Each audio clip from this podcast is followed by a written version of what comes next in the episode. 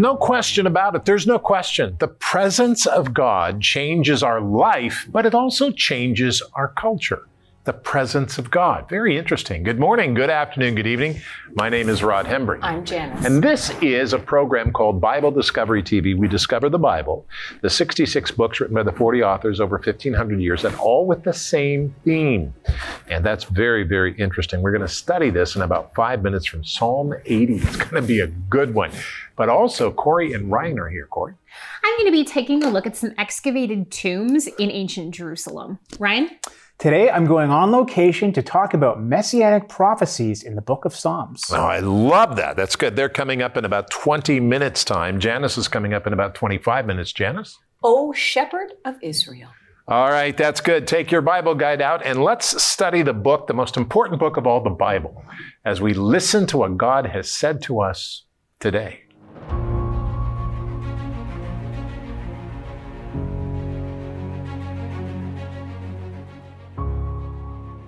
Psalm eighty, one through seven. Give ear, O Shepherd of Israel, you who lead Joseph like a flock, you who dwell between the cherubim, shine forth. Before Ephraim, Benjamin, and Manasseh, stir up your strength, and come and save us. Restore us, O God, cause your face to shine, and we shall be saved. O Lord God of hosts, how long will you be angry against the prayer of your people? You have fed them with the bread of tears and given them tears to drink in great measure. You have made us a strife to our neighbors, and our enemies laugh among themselves. Restore us, O God of hosts, cause your face to shine, and we shall be saved. Psalm eighty, verses one through seven.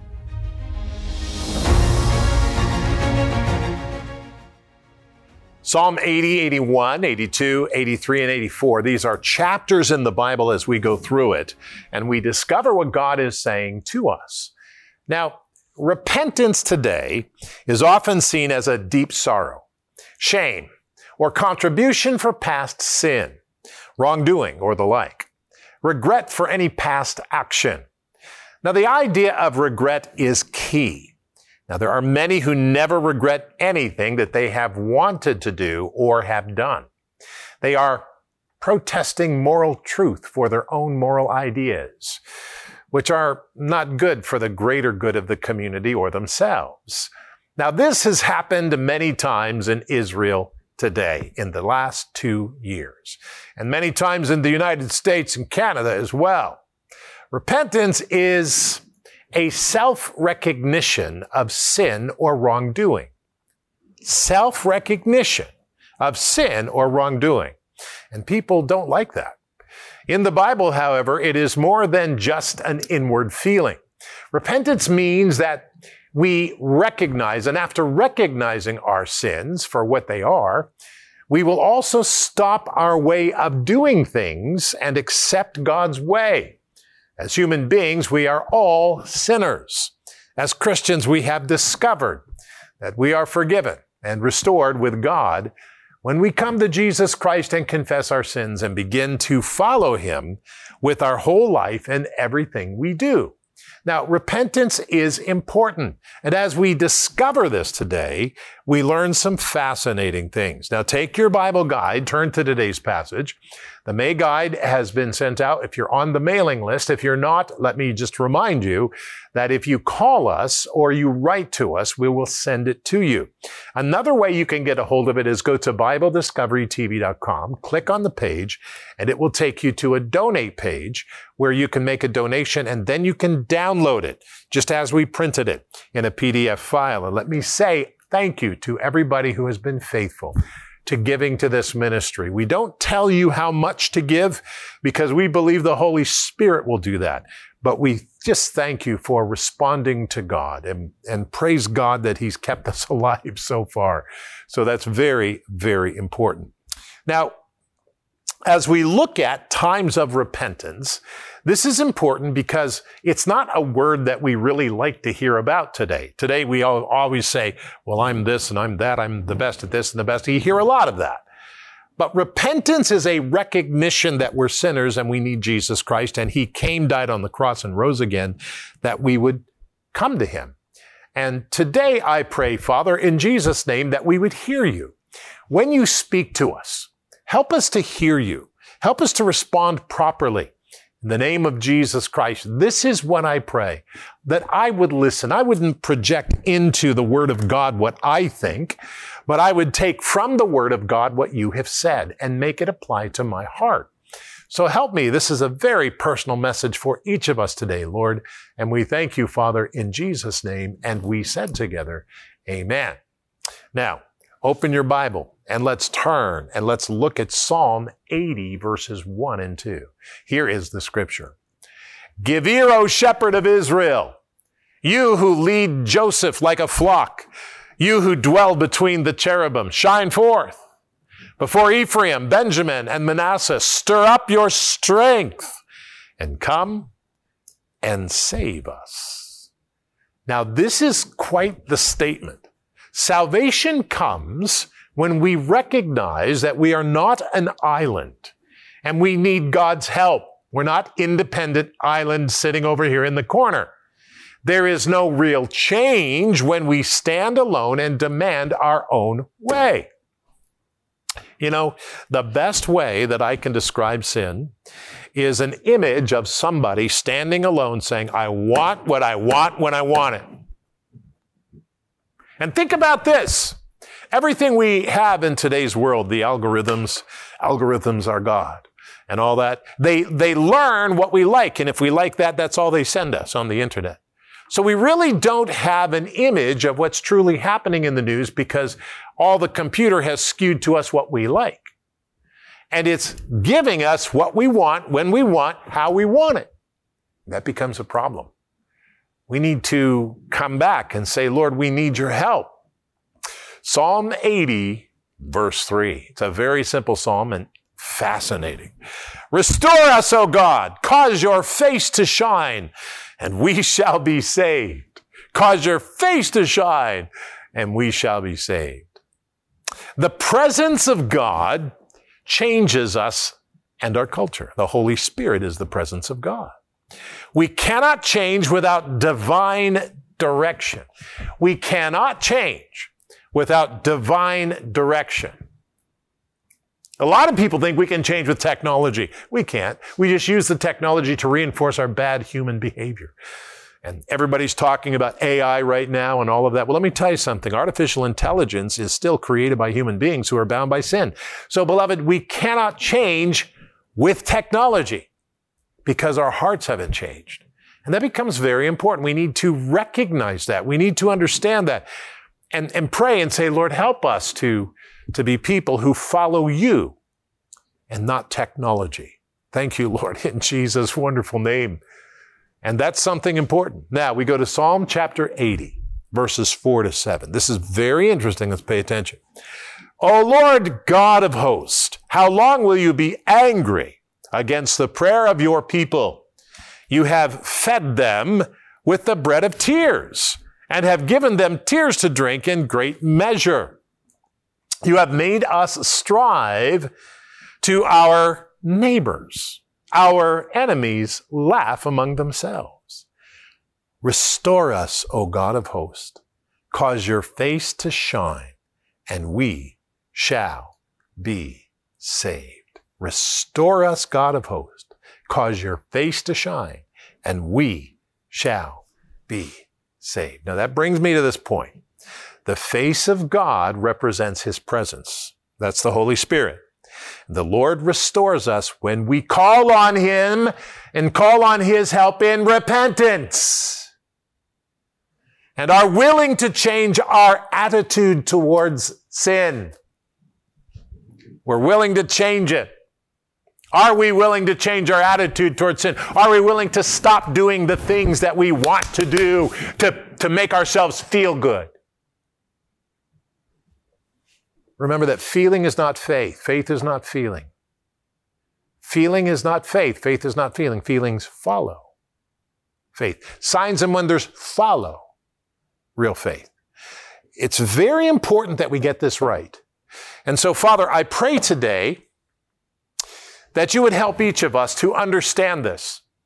And, and, and we have to change the way we are. And, and we can't do that. But your Holy Spirit can if we come to you and confess to you that we were sinners. And we need your help. We need the help of Jesus Christ. Because every answer we have, the government should do this, they should, every answer we have is wrong. The only answer that's right is we need to come to you and say, Lord, forgive us of our sins. Then your face will shine and we will be saved. So, Father, forgive us of our sins. Help us now in Jesus' name. And we said together, amen. But a lie is when somebody tells you, I know how you'll be happy. You buy this hairspray and you're going to be happy. You smell like this flower, you're going to be happy. You take this drug, you're going to be happy. You buy this car, you're going to be happy. See, it all tells me I'm going to be happy. No, I'm not. That's not how this works. The truth is that I am not happy until I find the purpose of why I exist. My purpose for living. Welcome back to the program. Today, I'm really excited because we're going to go on location to talk about a very, very important topic, and that is messianic prophecies in the book of Psalms. And I actually wrote about this in May's Bible Discovery Guide. So if you have a copy, you can follow along with me. And if you aren't subscribed to the Bible Guide, then why not? You can get it for a donation in any amount. It really is a great print companion to this program. All right, well, that said, let's get to it. Friends, it's Ryan Hembree here, and this video is all about messianic prophecies in the book of Psalms. That is to say, predictions that were made about the coming Savior of the world. Well, it's a really exciting topic, so grab your Bible and let's go.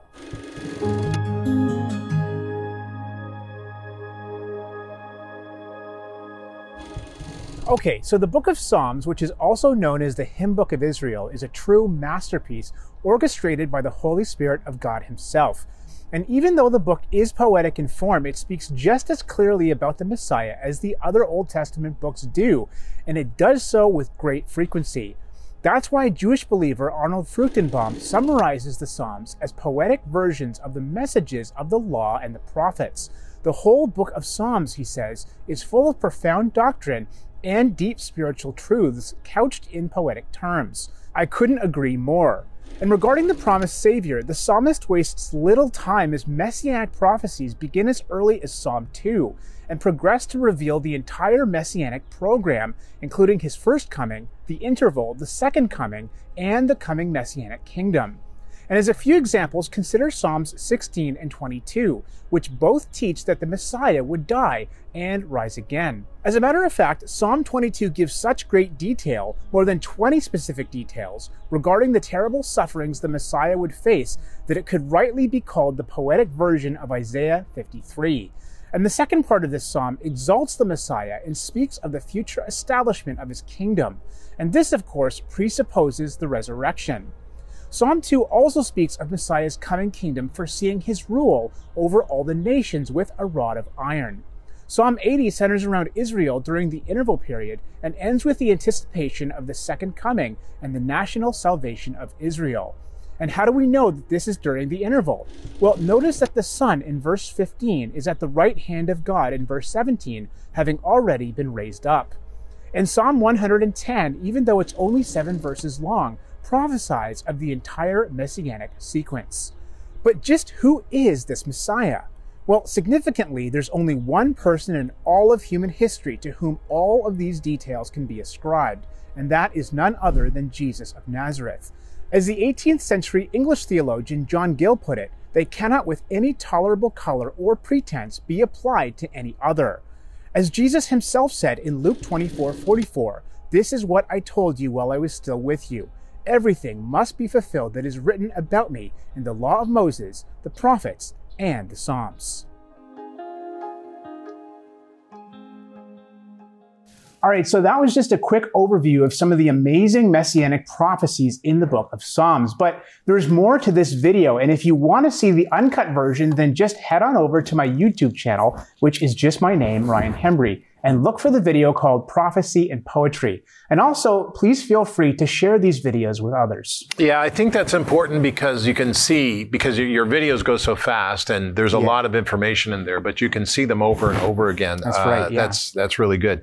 You know, poetry, prophecy, and the style of writing, uh, the, apo- uh, the, the apostolic literature, uh, is very, very important to understand because poetry is not just Um, you know, just poetry for the sake of feeling good. It's in prophecy. Mm. And it's a combination of, for example, when you say something and you go into music, it communicates different levels. And I think that's important to realize. Mm-hmm, for sure. And uh, we need to, to pay attention to that because prophecy is happening now and prophecy is real. And uh, it is what God has designated for us. And uh, very, very interesting. There's about one third of prophecy that isn't done yet. Yeah, so exactly. And Christ will fulfill uh, all the remaining ones there I that speak about him. Totally so. agree with you on that. And so it's really interesting to see. Okay, Corey. All right, well, today you and I are going to be taking a look at some ancient tombs that have been explored archaeologically in Jerusalem. Take a look. In modern-day Jerusalem, just outside of the Damascus Gate, stands the Monastery of the Dominican Fathers. Underneath this historic monastery rest two of the largest burial caves found to date in what was ancient Judah. These two cave complexes were dug during the First Temple period in the midst of the Judean monarchy. Immediately noticeable to researchers was the smooth, immaculate finish of the rock-cut walls achieved by the designers of the tombs, as well as the sheer size of the complexes, each one boasting about ten thousand square feet of underground chamber. Each complex was built around a central entrance chamber. One stepped down into this chamber and would have had to enter through a hinged double door, evidenced by the remaining doorpost holes. The walls of the chamber still show off their shallow, carved rectangular panels that might mimic wooden panels that once adorned not only Solomon's temple, but also the royal palaces of Israel and Judah. Off of the entrance chamber are six rooms. Four are the same. They have three walls with a burial bench each, with carved headrests that reveal how the dead were laid, one on each side bench and two on the end bench. Underneath the right-hand bench of these rooms was a carved bone repository, where the bones and burial goods of the dead would be placed when the bench was next needed. One room was empty and possibly a preparation room. The remaining room had two wide benches on its side walls to hold two bodies each, and a staircase on the back wall that led up to the most important room in the tomb, containing what were once three carved sarcophagi. These complexes are by far the most elaborate, fine, and large First Temple period tombs known in ancient Judah today. Whoever they belonged to originally must have been quite wealthy and influential, if not part of the royal family. Their exploration has added to knowledge about the burial practices during the time of the kings, the decoration of palaces described in the Bible, and even the use and length of the biblical cubit and reed. They also potentially shed new light on the nearby so-called Garden Tomb. I don't know if you feel this way as well, but when I see images of ancient places and ancient walls that were carved out by people thousands of years ago, it gets me really excited. It really just gets my my my mind swimming with questions. Who were these people? What what do we share in common? What did they know? What were their motivations? What w- what were their lives like? And amazingly, because these tombs are in ancient Jerusalem and have been dated to the time period of the kings of Israel, we are able to have some context for who, some answers, right? Who these people were, what what their lives were like, uh, and, and what they believed about God.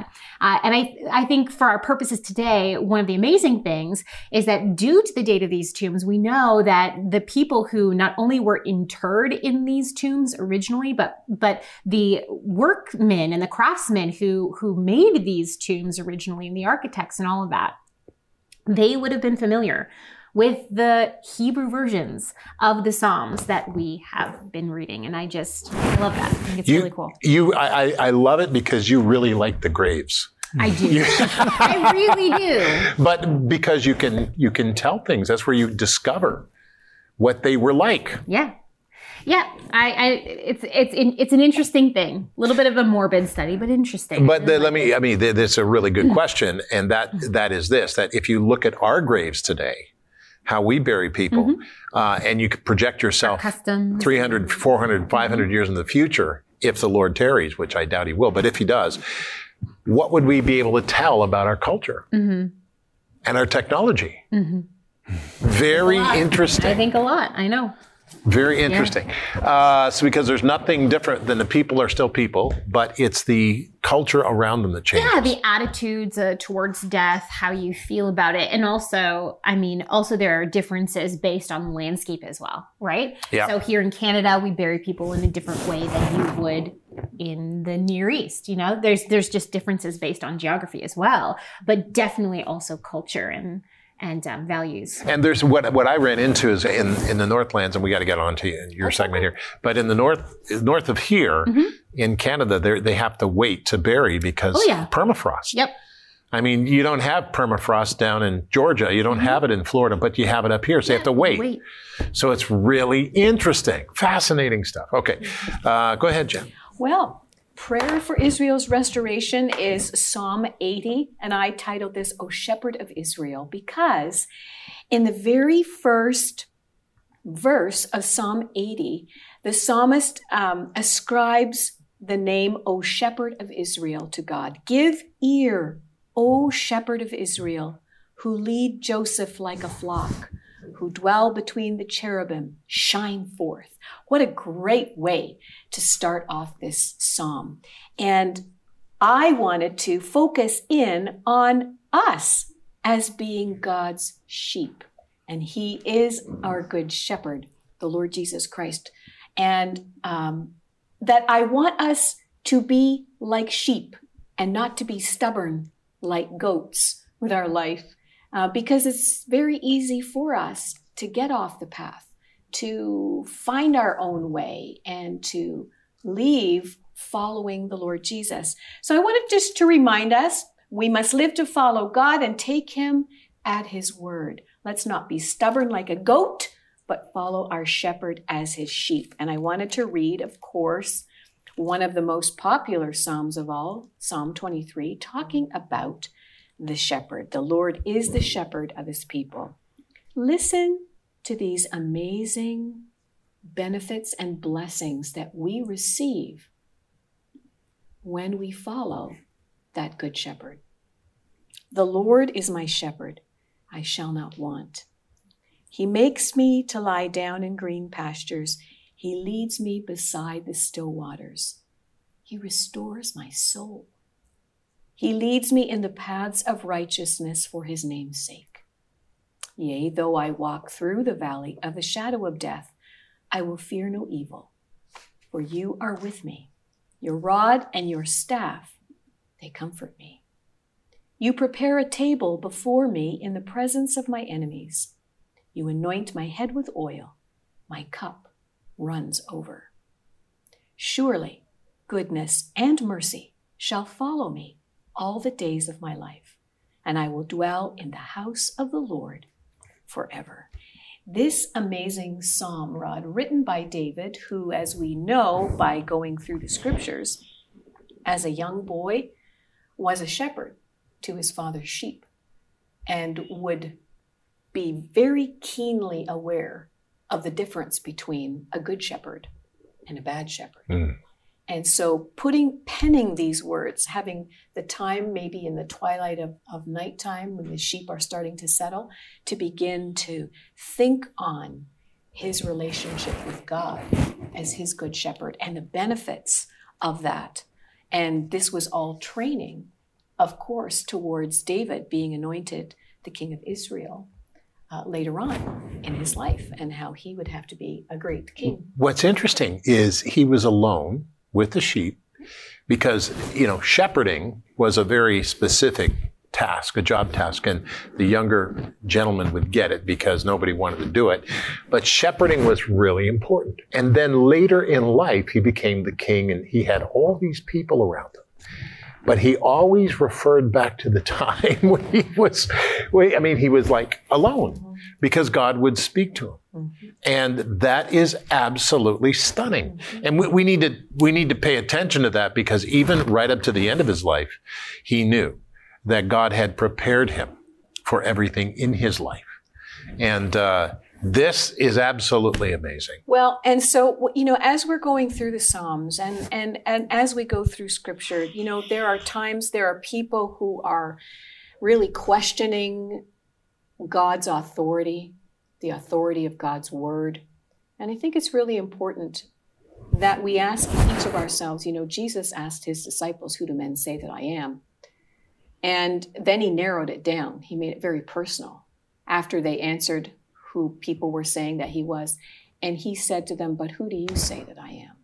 And that's the same question that echoes to each one of us today. Who do I say? Who do you say that Jesus Christ is? And uh, once you have made that determination, if you believe that he says who he said he is, that he's the Son of God, came to the earth, died on the cross, rose again in three days, is the one, the only one who can restore us to God the Father, then we need to remind ourselves about this Good Shepherd and follow him.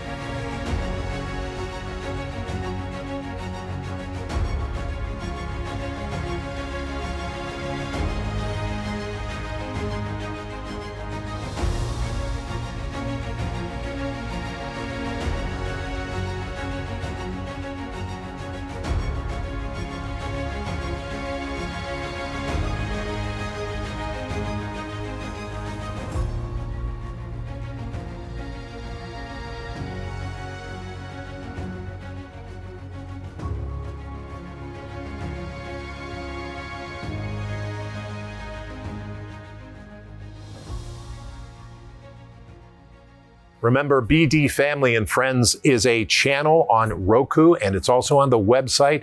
And you go to Bible Discovery T V dot com, and you can be a part of this and watch the programs we do and everything else. I want to encourage you.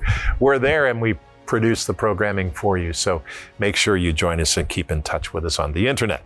Today we pray and say, Lord, I confess that I need to change my attitude towards you and towards the things I do. Help me, Lord, today in Jesus' name.